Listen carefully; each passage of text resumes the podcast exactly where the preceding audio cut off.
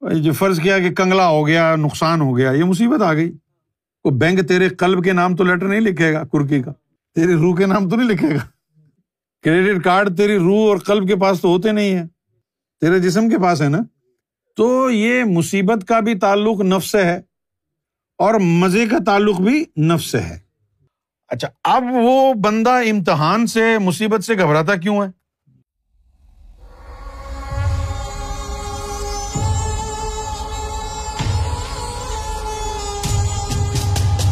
مصیبت اور مزہ دونوں کا تعلق نفس سے ہے۔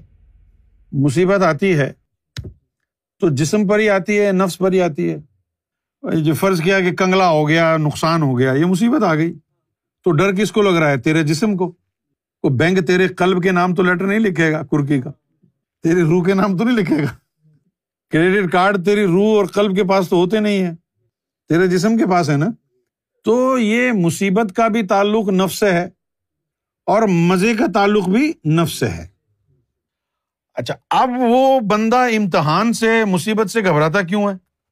وہ اس لیے گھبراتا ہے، وہ نفس یہ کہتا ہے، جسم یہ کہتا ہے کہ اس مصیبت کو برداشت کرنے میں میرا کیا فائدہ ہے؟ قلب کا فائدہ ہے، اس کے اس کے جو ہے روح کا فائدہ ہے، اس کے سینے کا فائدہ ہے، مجھے کیا فائدہ ہے؟ اس لیے وہ جو ہے نا دھینگا مستی کرتا ہے ہمارا نفس، ہم کو بے چین کرتا ہے۔ ہم چاہتے ہیں مصیبت جلدی سے گزر جائے۔ ایک لمحہ برداشت نہ کریں۔ مصیبت کے وقت جو ہے، ہمارا نفس ہم کو پاگل کرتا ہے، غصہ دلاتا ہے۔ جیسے کہ فرض کیا کہ دو میاں بیوی ہیں، ان کی جو ہے شادی کی سالگرہ اینیورسری آتی ہے۔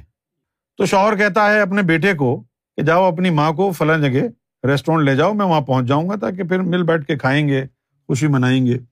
اور اس کی ماں بچے کی جو ہے کہتی ہے، نہیں کرنا جاؤ دفاع جاؤ یہاں سے۔ وہ بچہ پریشان ہوتا ہے۔ کہ یار دیکھو یہ مصیبت آ گئی۔ ناراض ہوتا ہے کہ ان کو ایسا نہیں کرنا چاہیے تھا۔ لیکن اس بچے کو کیا پتا جس کے مقدر میں جہنم لکھی ہوئی ہے، جس کے اوپر لانتیں برس رہی ہیں، اس کو کیا فرق پڑے گا؟ مزید دو چار لانتیں اور پڑ جائیں گی۔ اس کا فرق تو مومن کو پڑتا ہے۔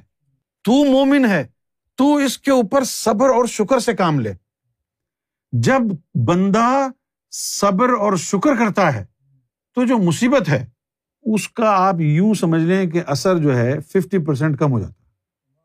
صبر اور شکر۔ سرکار نے یہ دو لفظ ہی کہے کہ امتحان، آزمائش، مصیبت کے وقت صبر کرے اور شکر کرے۔ شکر کیا کرے؟ کہ رب کا شکر ہے کہ مجھے اس نے اپنے نام لیماؤ میں رکھا۔ یہ مصیبت کا مرحلہ ہے، یہ لمحہ مصیبت کا ہے، لیکن ابھی بھی میرا ایمان میرے مالک کے اوپر محفوظ ہے۔ اس بات کا شکر ادا کرے۔ اور صبر کرے کہ یہ جو آزمائش ہے، یہ بھی نکل جائے گی۔ چپ کر کے بیٹھا رہے۔ رہ گئی بات مزے کی۔ تو مزہ تو بڑا ہی عارضی ہے۔ بڑا عارضی ہے۔ ہر چیز کا مزہ بڑا عارضی ہے۔ جب ہم ادھر ادھر چلے جاتے ہیں دبئی وغیرہ، تو پھر ہمیں کراچی کزین کا فوڈ یاد آتا۔ وہاں بڑے بڑے ریسٹورینٹ ہیں، لیکن بکواس ہے کھانا ایک دھیلے کا نہیں۔ جب ہم واپس آتے ہیں، تو وہاں جی چاہتا ہے کہ وہ فوراً جائیں اور وہ قورمہ ہوتا ہے، حلیم ہوتا ہے، وہ لیا نوالا بڑا مزہ ہے، لیکن وہ پہلے نوالے میں ہی مزہ ہوتا ہے، بعد میں زبان کو عادت پڑ جاتی ہے۔ وہ ایک لمحے میں مزہ ختم ہو گیا۔ ہر چیز کا مزہ۔ جیسے آدمی دوسری شادی کر لیتا ہے، آتا ہے ایک آدھ دن مزہ، اس کے بعد عادت پڑ جاتی ہے۔ تو مزہ اور ہے۔ اور ایک ہوتا ہے کیف۔ ایک لفظ ہے ہلاوت یہ ہلاوت وہی ہے جو حلوے سے نکلی ہے۔ ہلاوت کا مطلب ہے، جیسے حلوا ہوتا ہے حلوا کا مطلب ہے میٹھا حلوا اور حلاوت مٹھاس حلاوت ایمان ایمان کی مٹھاس مٹھاس کا مطلب یہاں پر یہ نہیں ہے کہ بھائی ایمان کے اندر اللہ نے گڑ اور شکر ڈال دی ہے۔ حلاوت کا مطلب ہے کہ اس کے اندر جو ہے، ایک سرور سا ہے، ایک سکون سا ہے، ایک اطمینان سا ہے کہ چلو یار، جو بھی ہے، سرکار تو ہے نا میرے ساتھ۔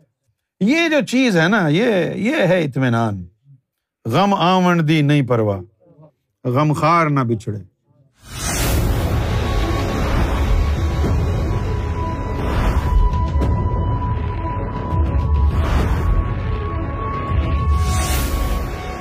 T V the place to connect with God.